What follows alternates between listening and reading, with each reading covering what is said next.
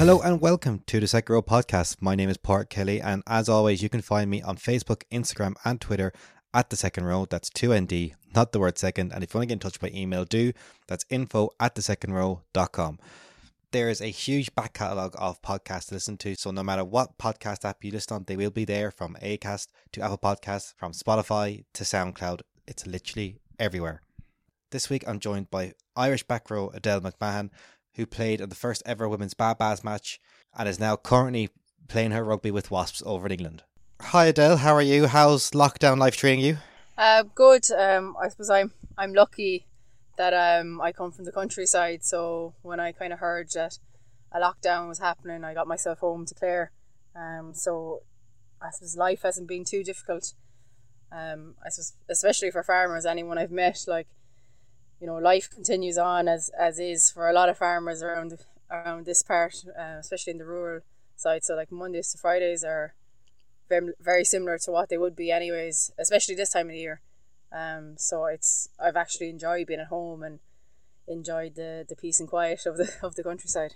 I say a lot of farmers don't even realize there's a lockdown on. No, no, like I, you know, I mean, I suppose we we do live in the town and our, our farm is over the, the countryside, but I, I mean, there's definitely farmers out there that wouldn't see anyone from one end of the year to the next, like uh, um, are completely isolated. So this is this is normal for them.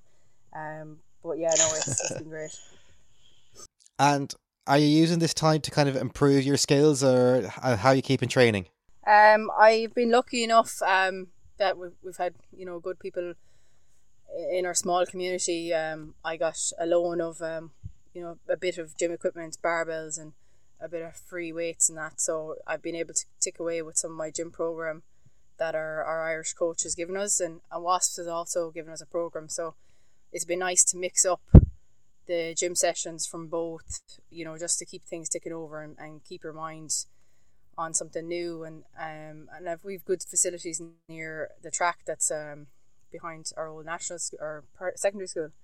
So running wise as well um, has been good. Like so, I've been we've been on a very good program um, with the last twelve weeks. So we're actually currently on an off season now, just one week down. So um, it's been nice to take a step back from it and, and just enjoy you know, going for cycles or going for walks and, and taking in the countryside and not worrying about fitting in a couple of gym sessions and getting your running done. Um, but yeah, the last 12 weeks has given me definitely given me a structure to, to follow by and, and make make plans towards. But it's been nice. It's been kind of similar to what I was at when I was in, in England, where my sole focus was playing rugby and recovering, you know, doing our gym sessions, getting the food in, even maybe taking a nap during the day, you know, get back out in the field again for another hour or two of skills and, and just loads of rugby. Um, but now, I, suppose, I guess, yeah. yeah, the rugby element has definitely calmed down a bit. Like I, I was lucky to have my brother at home as well, who's working, so he goes out in evening times or even during the day when he's taking a break, and we just you know pass around the ball, work on our ball skills, and um, our coaches have sent in many challenges as well for us to be taken away, just like hand-eye coordination with tennis balls and just little tricks like that. So no, it's it, it's been nice to work away on things that I suppose I wouldn't have had a chance to do in a busy season. Um, so like I've enjoyed the slow pace of things and just work on things that I, I had planned to do um, originally, I guess. So you feel like you're in a good place when rugby starts again? Um, yeah, I suppose the, the, the shock definitely to the body will be the, the contact element. Um, and as much as you run and you do your conditioning, it's so hard to replicate that um, that match fitness where you know you you take a hit or you give a hit and you you get back up again and you run and um, the intensity that you run at is you know it's up there 120 percent whereas the running you're, you're doing you think you're running at the, that percentage but when you push an element of um, a defense in front of you or keeping up with your attack it does change the dynamic of the game. So I'm definitely not going to be too uh, falsely falsely going into a game or going back into training knowing that it's it's definitely going to be sore on the body the day after. But um, I definitely think the break has actually done me the world of good and um, it's given me a chance to work on my fitness levels without worrying about picking up injuries and working away at my the core basics of just um, gym lifts and that Um, again, without the worry of getting a knock on the shoulder or, or taking a knock in the hamstrings or you know any any any body part. Um, so in that sense, it's been very good. But I definitely won't be blinded to what the actual elements of a match uh, entails on the body. and it's a far cry from when you first started NUIG to now kind of worrying about knocks and injuries and getting your gym reps in. It's some journey you've been on. How did you start playing rugby? Um, it was purely by accident. Um, you know, I was going up. I was I play football at home, and I would have played county, and then our own local club actually disbanded. We just didn't have enough, so I was playing with a local team in Doonbeg. Um, and when I was in first year in college, I was still playing with them, so I was traveling up and down. Um, at times to we were still playing obviously their championship.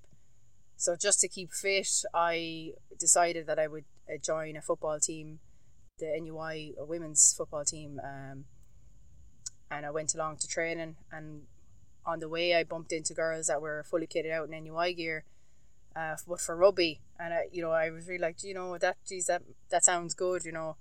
Uh, they were telling me all about sport, and they were very welcoming. I think that was the the biggest part uh, of our interaction. And they said, "Come down after training." They had a girl previously, uh, Rona Julian, who played with NUI and was playing rugby as well.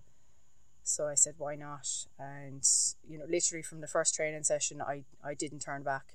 Um, I didn't continue going to the football because I was so busy with the rugby that I, I used that kind of as uh, my training for football and played the football at the weekends. And it, it really escalated from there. Um, I was looking back at old photos during lockdown um, and came across one of myself and Ciara Griffin was my first Interpro game in 2013 and the two of us were opposite flanks and I was propping under Ruth O'Reilly and she was propping under Fiona Hayes. So it's funny to think of when I started and when I was playing, I hadn't a clue who was in front of me. You know, I didn't really know Ruth. I wasn't playing with Galwegians at the time. Um, I didn't know who Fee Hayes was. Um, Claire Molloy was on the opposite flank with me as well. You know, I, I, I had heard about her name obviously from from the Irish scene, but still like it didn't really sink in until a couple of years later to realize the, the players that were around me at the time when I started. Um, it was class. When you're at NUIG, when did you realize you had a knack for this? Um, if the well, my first year was just all about. Uh, I, all I knew was defense, and I definitely learnt my defense from NUIG through Simon Lawless was our head coach, and Luke O'Donnell, um, who later went to coach the Connacht ladies. Um, he was our backs coach, and he actually contacted me over that first summer um, to say that I should, you know, he was going to put my name forward for Connacht trials. And then I played my first season of Connacht, and, and then it was through meeting a few girls there, Mary Healy and, and Marie Coyne actually, at an NUI game after our first Interpro said that I should come up to Galwegians. And then I kind of, you know, I at the time I was still only playing rugby for a bit of crack, and I really enjoyed the the training sessions. I loved the sessions after the matches as well, just as much. and uh, you know, we, we just had great crack. Um, but I suppose when when I was approached by people to maybe start playing in the AIL, and then played my first season, I, I was very lucky to be under um, George Nyopu and Bette Millard at the time, who unbelievable coaches, and it made made learning rugby so easy. Um, I think after that first year with Wegians, I kind of realized that actually I wasn't too bad at the sport, and I think the next season of Connacht I kind of took a bit more seriously. Uh, definitely the next two seasons with an aim to be like, you know what, actually, this is my pathway into the Irish team, and if I give a good crack in the AIL and try and perform well for Interpros, that I may get seen uh, in the Irish squad. Um, so I just worked hard for the next, I think it was two or three years after that to, to try and get seen. And you've had some good memories and times in Wegians on and off the pitch. Yeah, I was playing dual status at the time with NUI, so I, I continued out my four years while I was in college there. I was lucky enough to get a scholarship, and that's when I kind of started being on a gym program. Um, and actually, Jar- Jarlath Naughton at the time was our was the development of rugby, so he was taking that.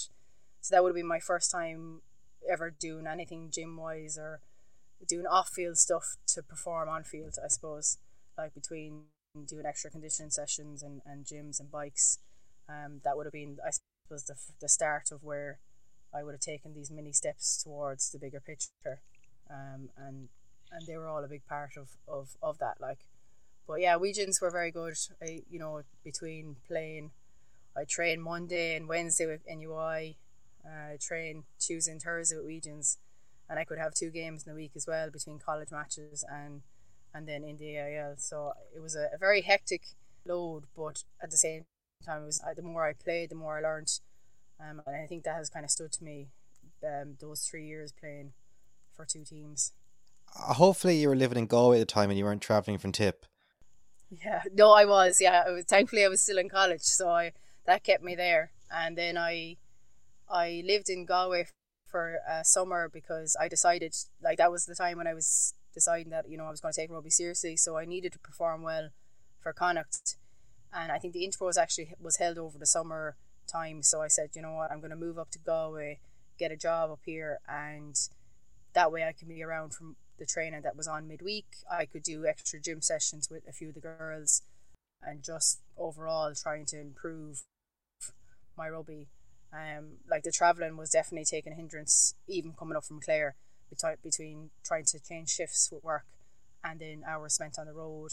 And then there's no one, at the time, there was no one in Clare really like anything underage, maybe 16s that, that was playing rugby. So you couldn't just go back to your neighbour and pass around the ball or anything like that or, or work on your skills. So I felt that I needed to be immersed in Galway to, to get the full benefits of it. So that was kind of the plan. And it, you know, it did work well. Um, the change kind of came when I finished college and was looking for jobs and, you know, got offered a good job in Tipperary. And unfortunately, at the time, I also ruptured my Achilles. So I decided then that I was going to focus more on, more on my work now while that I can that I you know I can't give rugby my all because of the injury that I w- would work on my career. And and that actually you know looking back on it was the best thing I could have done because I didn't rush myself to get back on the pitch and I took I took my rehab really seriously and that was my sole focus. Um but like kept the rugby definitely kept me going between just the the contact to stay in touch with the girls. I'd make a few visits up to Galway um to watch some of the games and that. But being able to focus on something else um, definitely was um, a massive part of me getting back on the pitch actually a lot faster than I had planned to. Um, but then the hard part came when I was actually back playing that I still couldn't detach myself from Galway and Galwegians and that. So I, I, I travelled up and down for the best part of two years, uh, two and a half years up and down. That's incredible. I always find that travel, that the women's players have to do at the moment in, just unreal. And to be doing that with an Achilles injury, it must be really tough.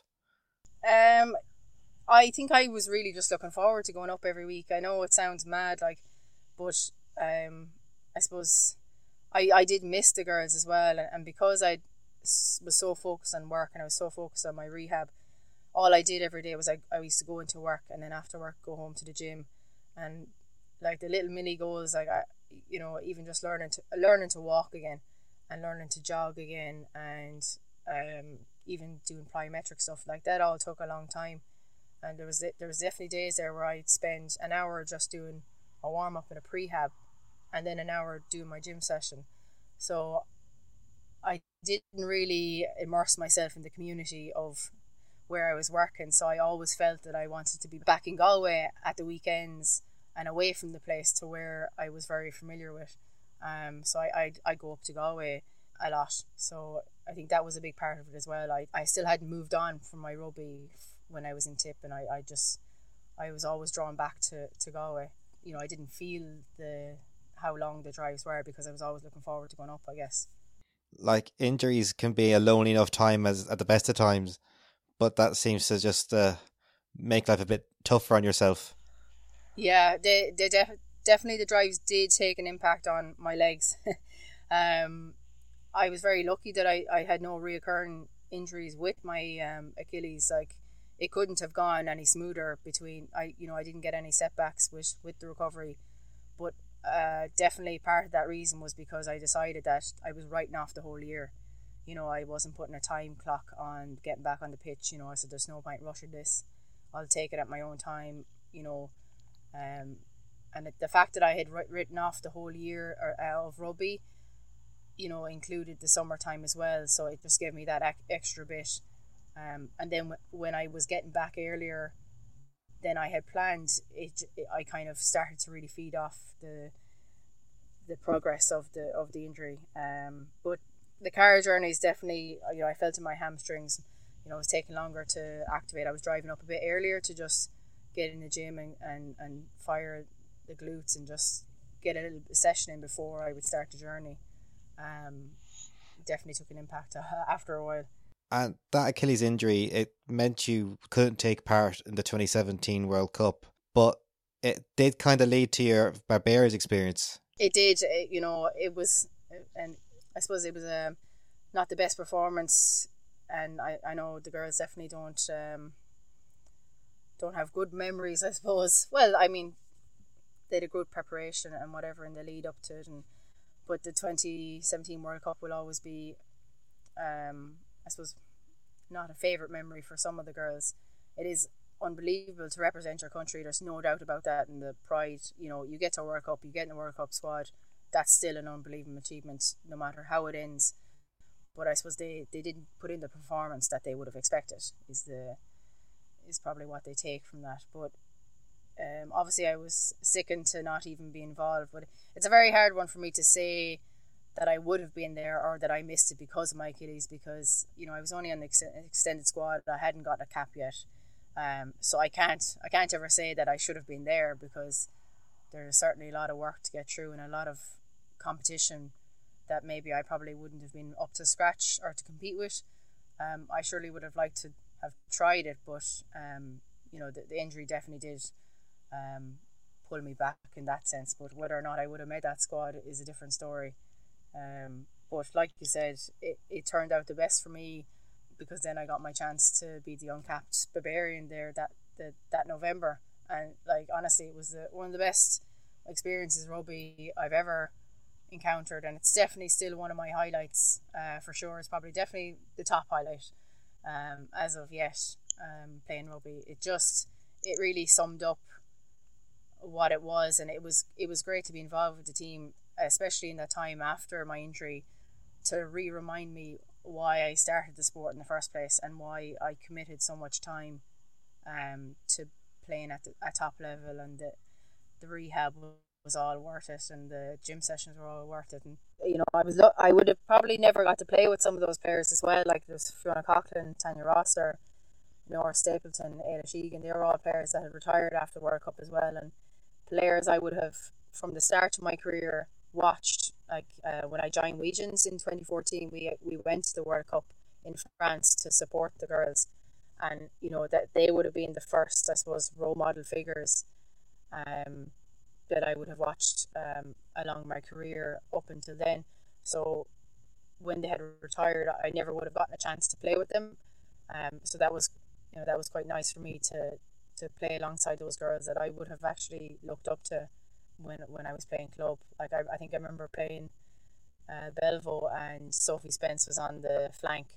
I was like, right now I have to make sure I stop her because you know, you know she was she was uh, Irish level. You know I wanted to be up at that level, and this is my test to, to try and prove myself against the internationals in, in the club scene. So, um, yeah, to play alongside some of those players was um, pretty special. How did the Barbarians come and get in touch with you? Um, so they actually sent an email, but I was out in work at the time, and Ruth, it was Ruth O'Reilly who texted me, being like, "Check your emails," and I, was like, "What was she on about?" So I, I did. I checked them, and I wrote back to her, being like, "Are you crazy?" It's like this is spam. Like this must be a spam email. And she's like, "No." She's like, "This is for real."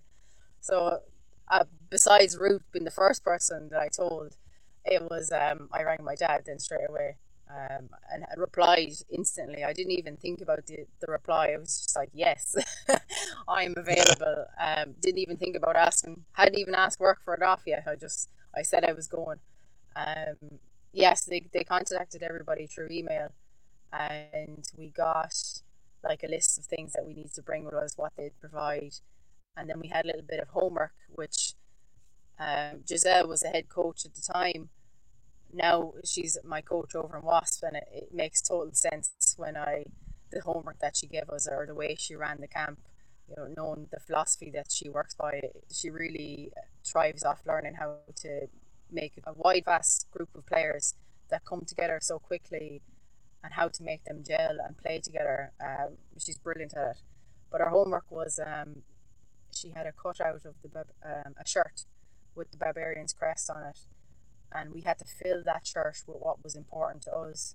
So be it like that you came from, you know, what you did in college when you first played rugby, you know, you might have family on it, just like keywords, even pictures, and um, that was part of our introduction to each other when we arrived in camp. Um, that we had a minute to stand up with our shirt and describe ourselves in a, a minute to the rest of our teammates, and it was it was really good because it like some of the special memories that people had about rugby and from when they first started to you know what they did in their careers. And it just it did give us an insight to who the player was and, and what was important to them and why they played rugby it was um some email to get anyways, and uh, you know I, I, didn't believe it at the start because I that was the first thought that I was like this was this can't be real. Like and I can't this can't be happening for me like so it was a very special moment for um to be involved in the first the first setup and then to be the first uncapped was uh, the extra cherry in the top. And what were the socks that you had on? Oh yeah, I, I knew I had to have you know my NUI socks um, obviously at the time I wasn't I had finished my career there um, but you know they I wouldn't be where I was but for them as, as well so I had to have the NUI socks and obviously I had to have the Galwegians as well so the two of them had to be on it. But I was debating nearly wearing my Kilmihil football socks at one stage just for the parish there was a there was a, a moment where I was like geez I wonder if I can get these on as well. But um, no I kept it to the two rugby clubs that that kind of taught me everything I knew between learning all my defense in in NUI and then you know understanding the game a, a lot better uh, from an attacking point of view I suppose for and, and just in general um, from what I learned in Galwegians so the two of them had summed up to where I was at the time no, it's a great choice and yeah. I do think I'd love to look back on the Barbarians history book and then trying to explain what GAA is to people uh, yeah, I, I probably would have went down well. They would have been wondering where those colours, uh, what club had those colours. I don't think any um, football or rugby team around has the the green and gold on their jerseys. You were saying that there was so much experience around you for that game. Is there anything that you've taken with you going forward? Um, I suppose the just the way we we had like board meetings and uh, obviously we had to learn a new just a, a new philosophy as to how we were going to play like what was our what was our aim what was our target of, of each kind of phase you know did we want to hit wide did we want to punch it up and that was the first kind of taste of like um, just watching players take in the information and implementing out on the pitch there was no like conversations there was no chit chat because i know girls we, we we question everything. We want to know everything and the reason why for everything. Um, but obviously these girls at this experience level just just have it. Um, and I think it was just to to trust in the system that your coaches give you. You know, it, it's it's rugby at the end of the day.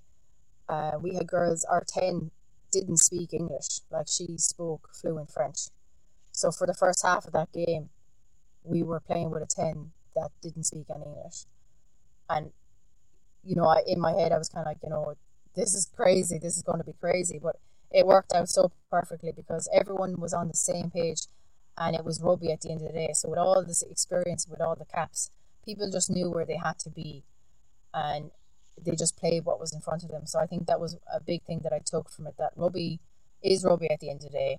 Everything is always on and you just got to a lot of it is head, like you can play heads up rugby and you can play with players on the pitch that don't speak English. Like you know, it, you know, it, it's it's a, a language for one or for all. Like, um, and I think that that first half in in that torrential rain as well um, proved that you know it, we all spoke the same language and it worked out very well for us. Apart from the rain, what other memories do you have of the game? Yeah, so watching the first half, like I was just very eager to get on and to get onto the pitch. Like it did, you know, the weather. Um, I, I wasn't worried about the weather. I actually love when it rains and I love the muck. I suppose I, I'm used to it, um, especially from training above in the, the wet torrential rain in Galway, where it always seems to to be windy and wet whenever you're playing a game. So I suppose that wasn't that wasn't really on the front. But I remember parts in the game where like I might make a tackle or we might re- do a really good passage of play and just the constant uh, oh that was unreal like or you know the, the girls were just so encouraging um I remember in the dressing room Giselle had said that she the one thing that she wanted from the game was to have a classic Baa-Baas try um, with the running rugby and the offloads and the first try we had in the game was a penalty scrum. Uh, and I knew she she was like oh I don't we have to score another try that that uh, that reflects the game. She didn't want that to be the first try to, to remind her of the, of the, the game. She's all for very free play playing rugby offloads and running rugby and she said no matter what the weather happens outside that you know she wanted us to go for it just throw that pass. Um, she didn't want us to be constrained by the conditions and I think that's that was the one thing I, I loved about the game that we didn't let the elements stop us from playing the rugby that we wanted to. And you know even even if you did throw past it and go plan it was fine. You know there was there was no there was no regrets on the on the pitch. Um I think I think that's what I I loved about the game even just the most is that there was no regrets and that you were allowed to just you know do what you wanted almost and that everyone on the pitch was on your the same page and whatever you did that everyone backed you up 100% and it and it just worked. Like it just worked for the the players that we had there. And then just to be able to have the support that beside you was unreal. Like I, I suppose I felt a lot more confident knowing who I had inside and outside me on attack uh, and on defense that I was going to be okay like. So I suppose that that helped a lot. And in the camp was there that real sense that you're making history? Yeah they we we had like um June Sevilla came in actually to present jerseys to us. Um, there was a very good level between the men's and the women's. Like we had lunch together. We we were one. Like it was, you know, it wasn't two teams. It was just one club. And I, they definitely made us feel feel like that, and, and they definitely made us feel like we were making history.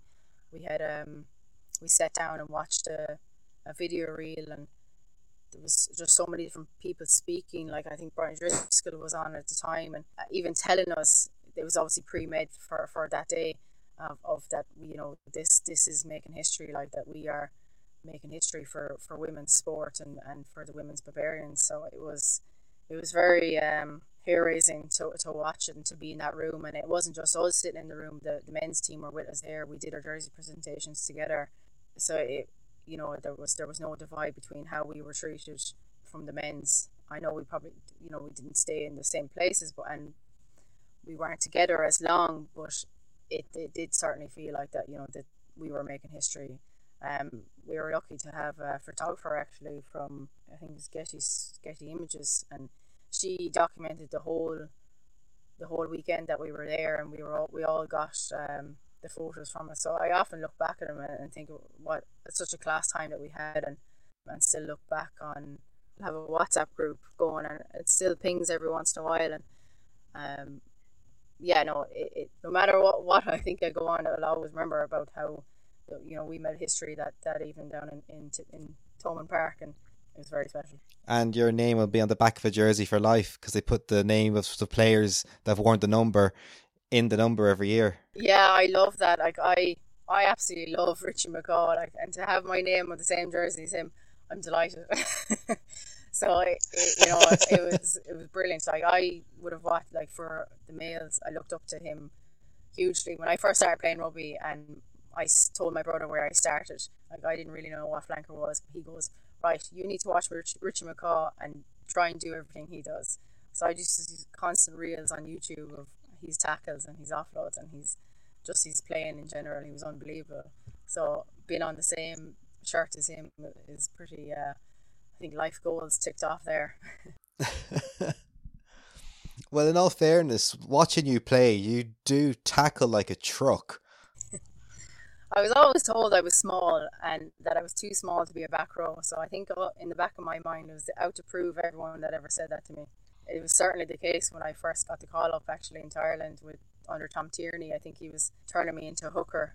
Probably the whole whole of Ireland turned them into hookers at that time, but um, I still felt like I was going to stick to my guns and then when I returned back to the field after injury, uh, I was lucky enough to get picked up again after intervals by Adam and it was only a flanker that he was looking at me for. So I was delighted that that I was still uh, still proving my my worth, even though I was a bit smaller than a lot of a lot of other people. And do you remember that first cap versus Italy? yeah, I, I suppose. Um, look, I, I I have to look at it. You know, it was for me. It did getting that cap I suppose was the, the start from the start to the journey that you know that's where I wanted to get. It definitely wasn't the cap that I had dreamt of getting. You know, I only got a minute on the pitch, and it wasn't. You know, I had to put aside not getting to really play to prove that cap, but I had to think about all the stuff that I did before that to, to get there. So, you know, the second cap that I got against Wales, I think it got about 20 minutes. I, I made sure that I tried to make all the works um, out in that field on that day because I suppose I was I was disappointed I didn't get more time to show for getting my first cap, but I did have, you know, like I did work to get there. So yeah, I think the second cap I, I preferred a bit better. and you've gone from strength to strength in all fairness to you. And this year you're a mainstay in the Irish back row. How was the squad this year? Um, from my from when I started, I I've been in and out with injury and stuff, and but look, I suppose who who hasn't as well. Um, but I suppose uh, for me, I've definitely grown in confidence. Um, and the last Interpro series that we had with the five games, huge, like that gave me abundance of um, confidence. And even going into play for Wasps with on the back of those five games, I felt a lot more comfortable going over to league there, just knowing of the standard that they have. Um, but it did transition into camp this year you know, I suppose it'd be my third year involved with the squad. I think I was more settled. Um, the group that we had together were we were together for a longer period of time, so we knew each other a lot better as well. And I think that plays a massive part in gelling of a squad. Like you know, when players come in and out, you don't really get to know each other. You don't really know how each other plays, and I think that makes a big difference to how you perform out in the pitch as well. So like lucky enough now I've I still have to earn my spot for sure. I've got Dorothy Wall coming up my up the back and she's she's unbelievable as well. Like but it's um and but you need that you need the competition because you can't ever get complacent. That was the biggest thing about me going to England was to to just that extra bit of competition. You know the girls in the English Premiership are all international players from.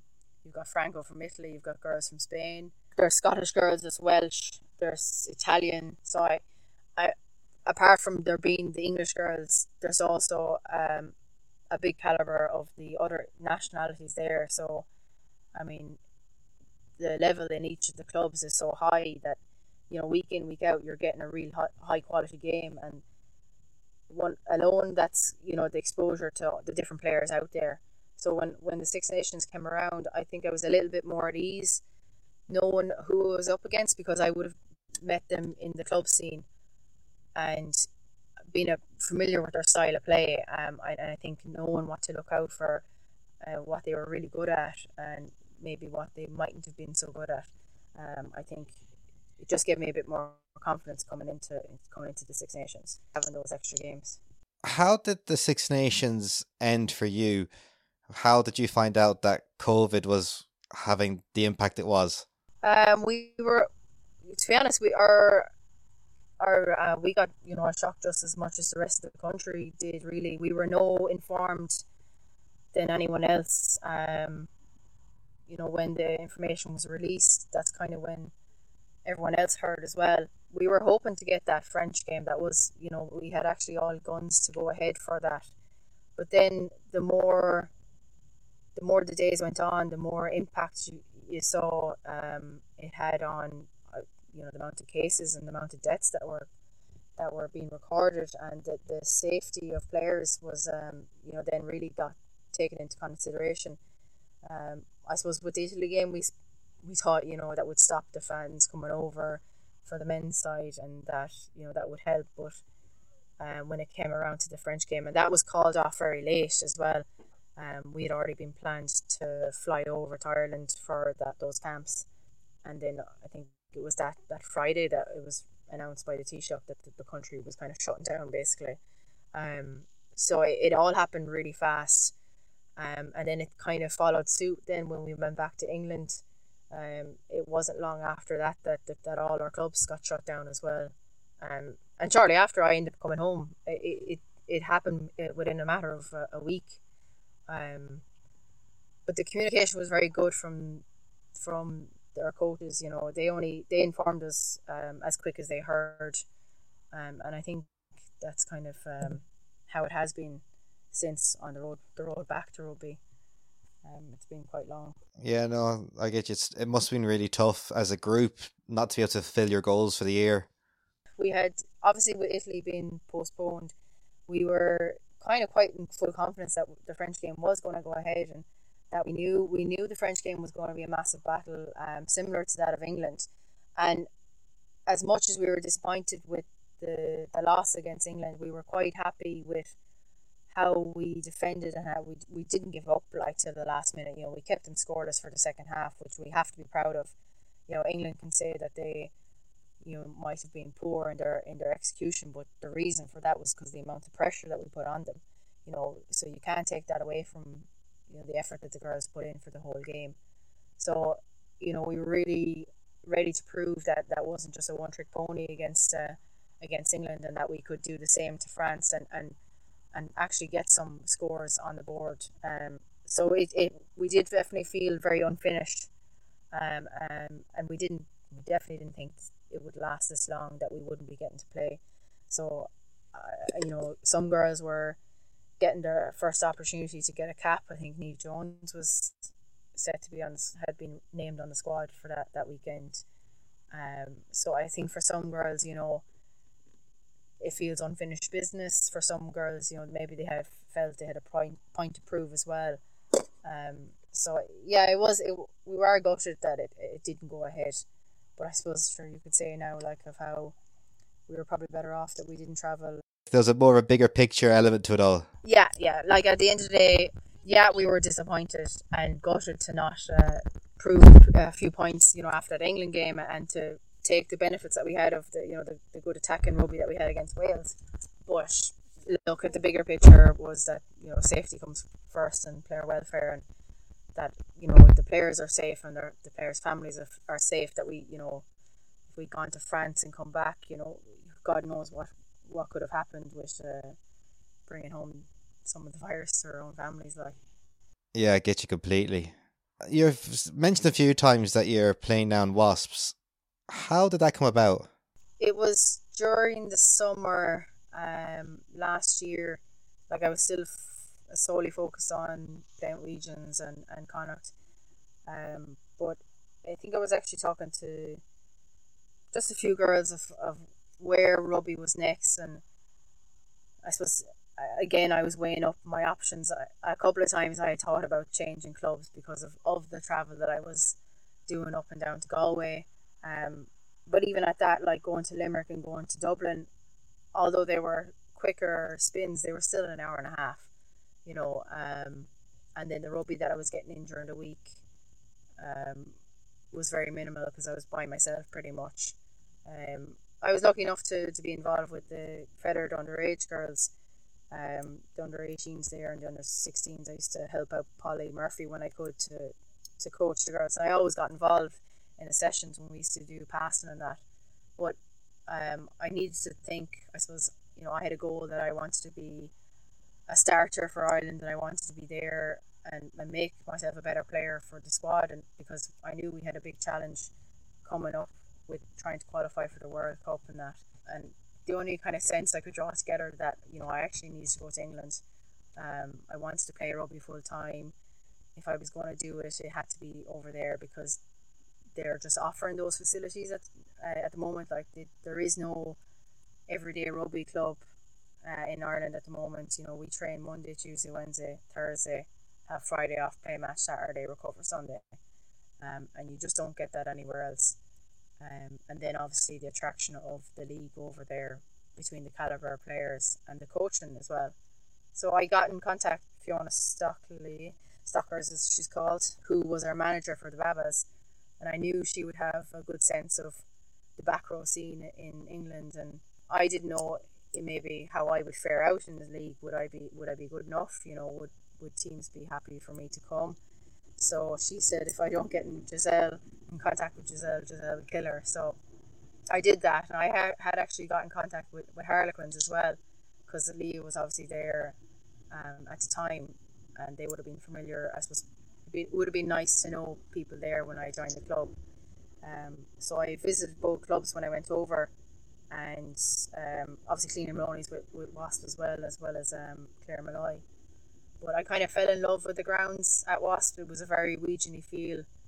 Um, you know, it, it, has a lot of history and. The club is the women's club is thirty five years old, um, and I think when I went to visit the to visit the pitch that day and the setup and and talk through Giselle what a week would like and uh, would look like for for an, just a player in the league. Um, I was I think I was hooked straight away and I knew that I wanted to go to Wasps. So um, you know it's, it's been the best choice I've, I've made in the last year in terms of my, my rugby um, because it's the exposures that I've had every day of the week to just ball handling skills and then the fitness um, side of it between um, that Adam takes with us. He's at the S&C for us. He's brilliant. So I've kind of I've gotten fitter, I've gotten stronger, but I've also massively improved my my rugby IQ from just being playing you know every day of the week. What's the intensity like over there? Say if you put international at the top of the intensity levels, where would it compare to the Interpro series? Some games are definitely a step up from Interpro. You know, there are some games you come you do come off battered. Like I mean, when we played the likes of Harlequins and Sarries, they have an unbelievable outfit of caliber players. So it, it's almost like playing an international team. So the step up to I suppose to, to put into relevance. Uh, you know, and, and the Leinster girls would probably say the same if you, you asked them. The Interpro is a very good standard. You know, it, like it is, it's the next step up from club scene in Ireland. But, you know, you can imagine the Leinster team taking on Harlequins, and that the Harlequins are a club, you know, so that's the kind of intensity that we're playing week in, week out. So it, it is that step up from from Interpro. But I definitely think that some of the games that we played over Interpros were prob you know probably did match that intensity you know, it, it is it is moving in the right direction, you know, but um, at the moment the Premiership is just that little bit step ahead. And are you still working over in England? Yeah, so I was very lucky to. Um, there's a company that I would have bought supplies off in in the lab that I worked in, Fethard. Um, they're a medical device company, and when I had actually said that I was leaving, you know, obviously I would have known the suppliers quite well and stuff. He came back to me and, and offered me a job, um, saying that they would love to have somebody over in England because they they have sites and, and labs that they look after. I suppose in terms of they they sell um, analyzers and products and assays to companies over there in the veterinary industry, and that they'd love to have a rep person over there to look after. So like my, my job is a bit mixed. I only work two days a week. Uh, that was kind of our plan, um, which is great because he's very supportive of that. There's some weeks I don't work at all. so, but then I do make up for it, so it's not too bad. But that was my plan that you know work wasn't going to get in the way of rugby. Um, that it was going to be rugby was going to be my main focus, and he knew that taking me on. So we were on the same page. But I'm kind of like a field engineer if anything goes wrong with with analyzers, they can ring me up or I can try and fix it on the phone. And if not, I can just go out to the site. Um, but I also would install analyzers and the assays um, that we put into for testing bloods and that. So that's kind of uh, thankfully, I, you know, what I learned blowing tip has actually led on to for me to be able to get a job that suits the type of lifestyle that I want to live at the moment.